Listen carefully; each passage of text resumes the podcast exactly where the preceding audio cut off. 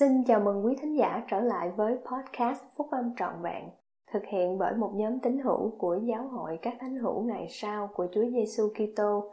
Chúng tôi xin được chia sẻ cùng quý vị các nguyên tắc phúc âm giúp chúng ta có một cuộc sống hạnh phúc từ những bài viết đăng trong các tạp chí của giáo hội phát hành định kỳ vào mỗi tháng.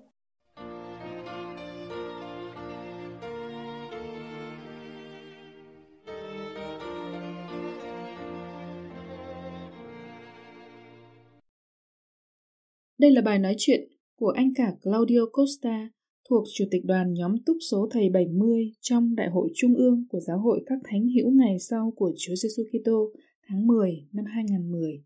Vâng, theo các vị tiên tri. Thật là một phước lành lớn lao có được các vị tiên tri trong thời kỳ chúng ta. Tôi là người cải đạo vào giáo hội. Tôi rất biết ơn Thượng Đế đã đáp ứng lời cầu nguyện của tôi và ban cho tôi một sự hiểu biết cùng một chứng ngôn vững mạnh rằng Joseph Smith là vị tiên tri của Thượng Đế.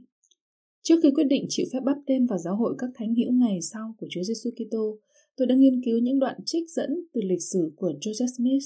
Tôi đã cầu nguyện sau khi đọc kỹ mỗi đoạn văn. Nếu các anh chị em muốn tự làm điều này, thì các anh chị em có thể mất 14 giờ đồng hồ đấy. Sau khi tôi đọc, suy ngẫm và cầu nguyện, Chúa ban cho tôi niềm tin chắc rằng Joseph Smith chính là vị tiên tri của Ngài.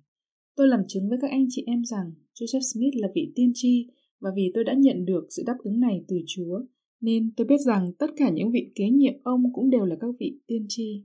Thật là một phước lành lớn lao để có các vị tiên tri trong thời kỳ chúng ta. Tại sao là điều quan trọng để có các vị tiên tri tại thế hướng dẫn giáo hội chân chính của Chúa Giêsu Kitô và các tín hữu của giáo hội? Trong sách hướng dẫn thánh thư, chúng ta tìm ra định nghĩa của từ tiên tri người được Thượng Đế kêu gọi và nói thay Ngài là sứ giả của Chúa, vị tiên tri tiếp nhận các lệnh truyền, những lời tiên tri và mặc khải từ Thượng Đế. Thật là một phước lành để được tiếp nhận lời phán, các lệnh truyền và sự hướng dẫn của Chúa trong những thời kỳ khó khăn này trên thế gian. Vị tiên tri có thể được soi dẫn để thấy được tương lai vì lợi ích của nhân loại. Chúng ta được cho biết rằng, cũng vậy, Chúa Giê-hô-va chẳng có làm một việc gì mà Ngài chưa tỏ kín nhiệm Ngài ra trước tôi tớ của Ngài là các đấng tiên tri. Từ câu thánh thư này, chúng ta được biết rằng Chúa sẽ mặc khải cho các vị tiên tri của Ngài một cách tuyệt đối bất cứ điều gì mà Ngài cảm thấy là cần thiết để truyền đạt cho chúng ta. Ngài sẽ mặc khải ý muốn của Ngài cho chúng ta và Ngài sẽ chỉ dẫn chúng ta qua các vị tiên tri. Chúa hứa với chúng ta rằng nếu chúng ta tin nơi các thánh tiên tri thì chúng ta sẽ có được cuộc sống vĩnh cửu. Trong tín điều thứ sáu, chúng ta tuyên bố rằng chúng ta tin nơi các vị tiên tri. Tin có nghĩa là có đức tin và tin tưởng nơi họ cũng như tuân theo cùng làm theo điều mà các vị tiên tri yêu cầu chúng ta làm. Năm 1980, Chủ tịch Ezra Taft Benson đang phục vụ với tư cách là chủ tịch của Hội đồng 12 vị sứ đồ. Ông đã đưa ra một sứ điệp mạnh mẽ về việc vâng theo các vị tiên tri tại buổi họp mặt đặc biệt Devotional ở trung tâm Marriott tại trường BYU. Bài nói chuyện của ông có tựa đề là 14 nguyên tắc cơ bản trong việc tuân theo vị tiên tri đã làm tôi cảm động. Bài nói chuyện này đã làm tôi cảm thấy rất vui vì đã quyết định tuân theo các vị tiên tri trong suốt cuộc đời còn lại của mình khi tôi chấp nhận phép bắp tên và giáo hội chân chính của Chúa. Tôi muốn được chia sẻ với các anh chị em một số nguyên tắc mà Chủ tịch Benson đã dạy. Thứ nhất, vị tiên tri là người độc nhất nói thay Chúa trong mọi sự việc. Trong thời kỳ của chúng ta, vị tiên tri của Thượng Đế đã bảo chúng ta phải yêu thương đồng bào của mình, phải phục vụ, chăm sóc thế hệ đang vươn lên, giải cứu người không tích cực hoặc kém tích cực, phải làm nhiều điều mà chúng ta gọi là những điều ưu tiên của các vị tiên tri. Chúng ta cần phải hiểu rằng những điều ưu tiên này là những điều ưu tiên của Thượng Đế và vị tiên tri chính là tiếng nói của Ngài trong việc giao tiếp với tất cả mọi người trong giáo hội cũng như trên thế giới. Chúng ta được khuyên bảo phải chú tâm vào tất cả những lời nói của Hắn cùng những giáo lệnh của Hắn. Chúng ta cũng biết, vì vậy các ngươi phải tiếp nhận lời nói của Hắn với tất cả lòng kiên nhẫn và đức tin, chẳng khác chi lời nói ấy phát ra từ chính miệng ta. Nếu làm được những điều này, thì các cổng ngục giới sẽ không thắng được các ngươi. Phải, và Đức Chúa Trời sẽ đánh tan quyền năng của bóng tối ra khỏi các ngươi, khiến cho các tầng trời sẽ rung chuyển vì lợi ích của các ngươi và vì vinh quang của danh Ngài. Nguyên tắc cơ bản thứ hai, Vị tiên tri tại thế thiết yếu đối với chúng ta hơn là các tác phẩm tiêu chuẩn. Vị tiên tri tại thế đang tiếp nhận những điều mặc khải cụ thể cho chúng ta. Tôi có thể nhớ rất nhiều lần khi tôi có mặt và nghe một trong các tôi tớ của Chúa nói về một điều cụ thể nào đó trong một thành phố hoặc một quốc gia. Tôi nhớ ít nhất ba vị tiên tri, tiên kiến và mặc khải tại thế đã nói về quê hương của tôi là Brazil. Một trong các tôi tớ này nói rằng Brazil sẽ trở thành một quốc gia có nền kinh tế hùng mạnh trên thế giới, sẽ thoát khỏi nạn lạm phát. Vào lúc đó, chúng tôi có tỷ lệ lạm phát tới mức hai con số mỗi tháng. Rất khó cho nhiều người để tin vào điều mà vị tiên tri đã nói, nhưng tôi đã tin điều đó. Bây giờ Brazil có tỷ lệ, tỷ lệ lạm phát khoảng 5% mỗi năm trong nhiều năm liên tiếp. Brazil đã đứng hàng thứ 8 về mặt kinh tế trên thế giới và quê hương tôi đang thành công vượt bực. Nguyên tắc cơ bản thứ ba Đối với chúng ta, vị tiên tri tại thế quan trọng hơn vị tiên tri đã qua đời. Chúng ta được biết một bài học quan trọng về điều này từ Thánh Thư. Trong thời Noe, người ta dễ tin vào các vị tiên tri đã qua đời, nhưng rất khó cho họ để tin vào Noe. Chúng ta biết rằng vì lòng họ ngừa vực nên họ đã không sống qua được cơn lụt. Nguyên tắc cơ bản thứ tư, vị tiên tri sẽ không bao giờ hướng dẫn giáo hội đi sai đường. Một lần nữa, chúng ta học biết được từ các vị tiên tri tại thế. Chủ tịch Winford Woodruff nói, Chúa sẽ không cho phép tôi hoặc bất cứ người nào khác làm chủ tịch của giáo hội này để hướng dẫn các anh chị em đi sai đường. Điều đó không ở trong chương trình, điều đó không ở trong tâm trí của Thượng Đế.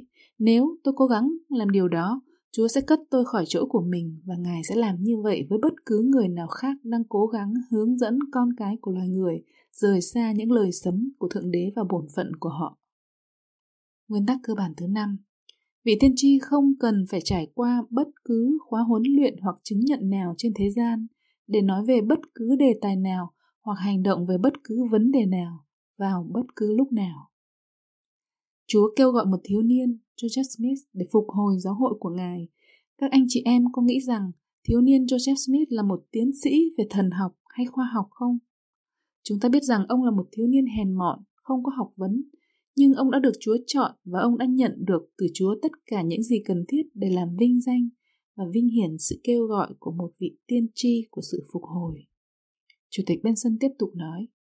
Thứ sáu, vị tiên tri không cần phải nói, lời Chúa phán vậy để đưa ra thánh thư cho chúng ta.